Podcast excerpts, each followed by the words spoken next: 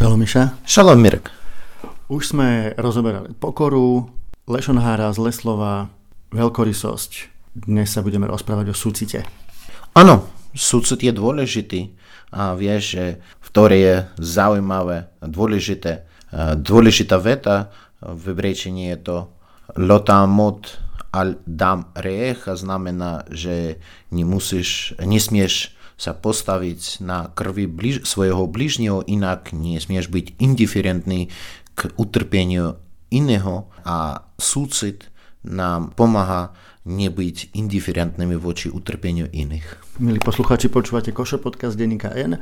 Ja som Erik Toda a rozbehli sme sériu o tom, ako byť lepší človek. A dnes s rabinom Mišom Kapustinom pokračujeme o veľmi dôležitej vlastnosti, ktorej tiež nie je veľmi veľa v našej spoločnosti a je o súcit. Šalom, chaverim. Šalom, chaverim.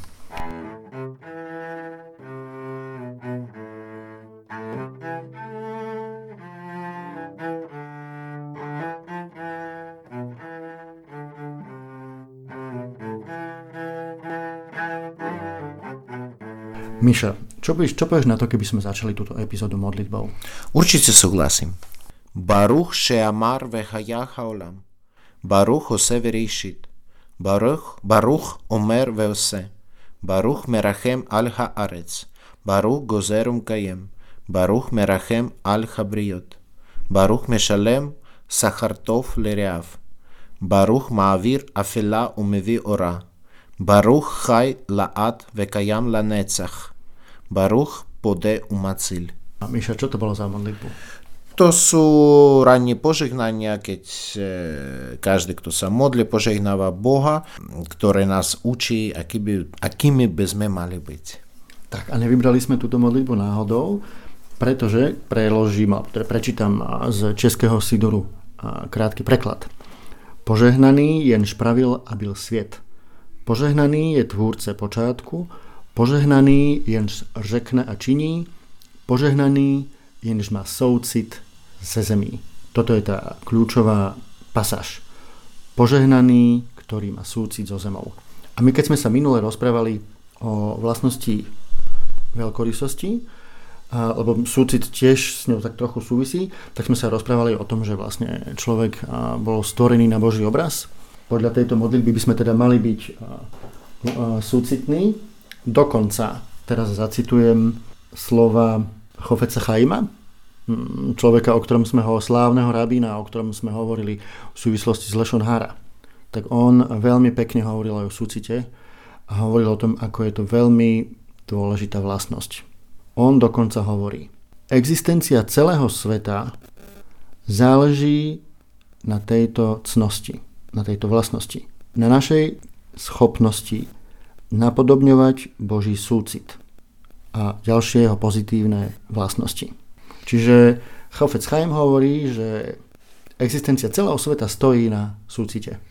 Určite a vlastne súcit vlastne nám vysvetľuje, prečo, prečo a máme robiť ďalšie dobré skutky voči iným ľuďom.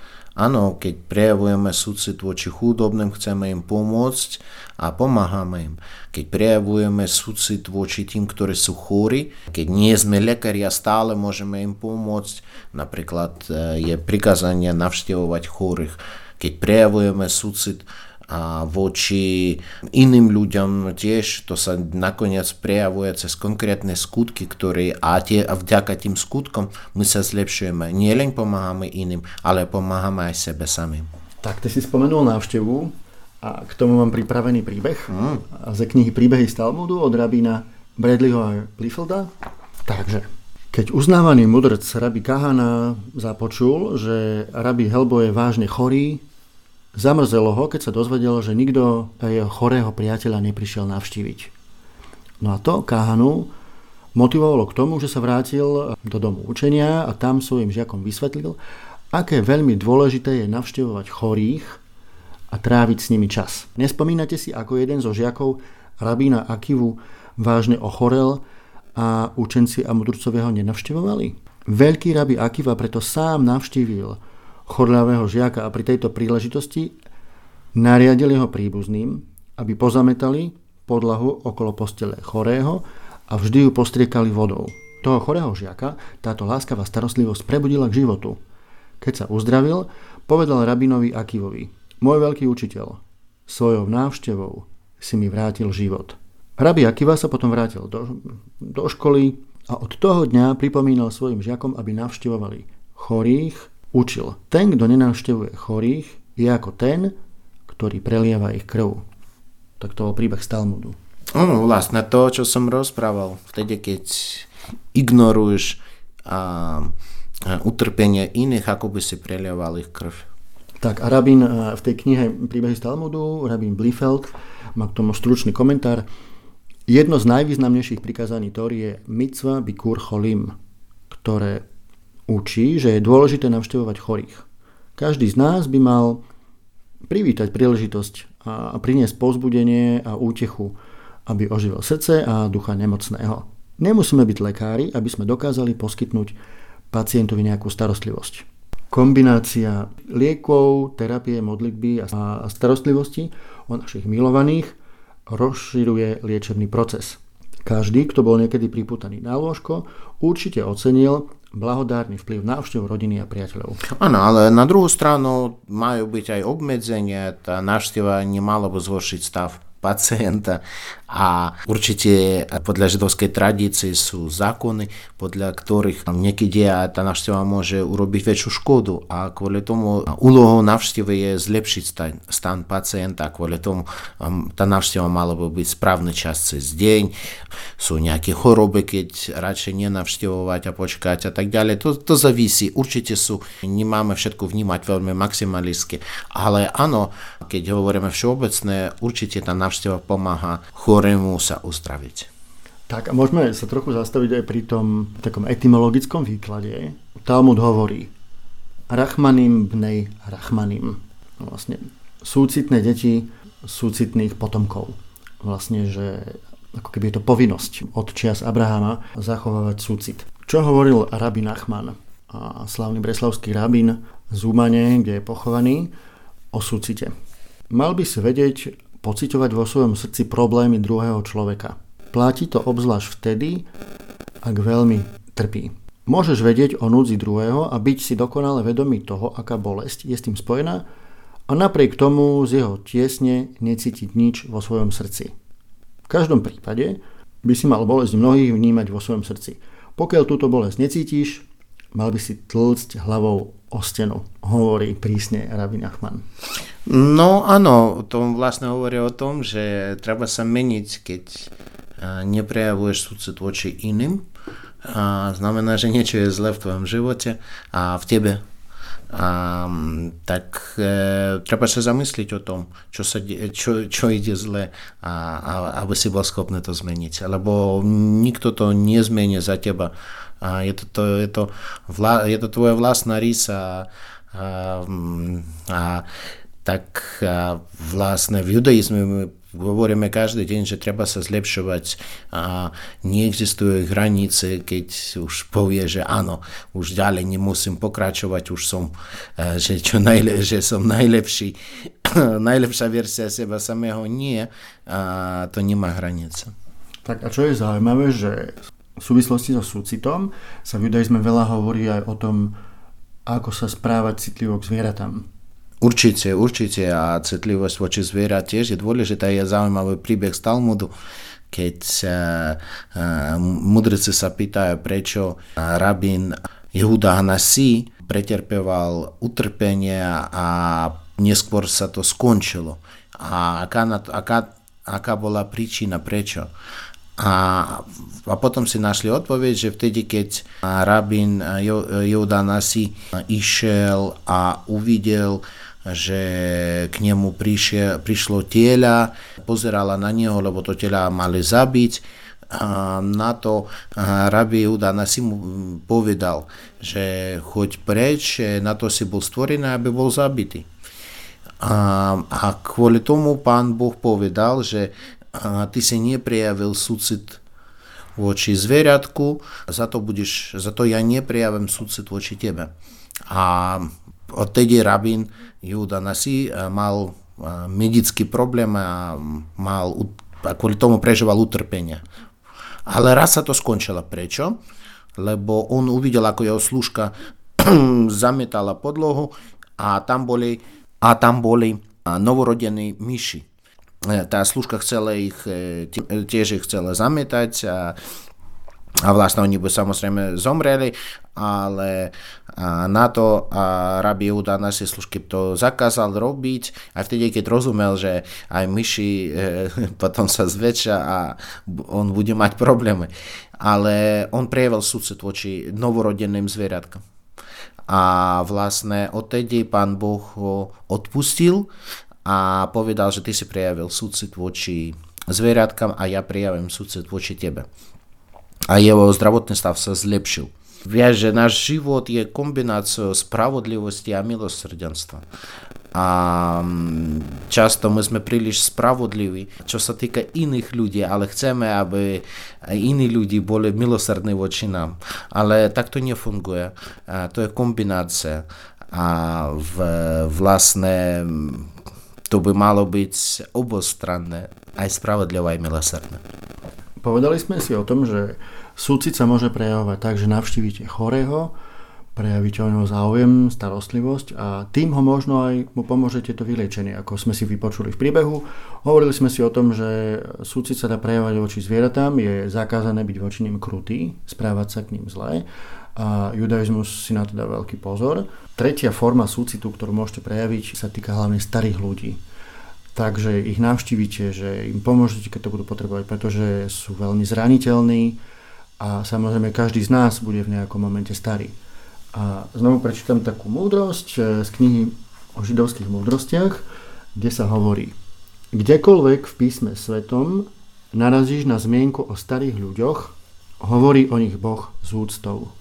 Áno, alebo život nie je jednoduchá vec a a znamená, čím staršia osoba, tým pravdepodobne ona prežila cez čo najviac tých komplikácií, trudných vecí a, a, to, a zaslúžila úctu a prejav súcitu.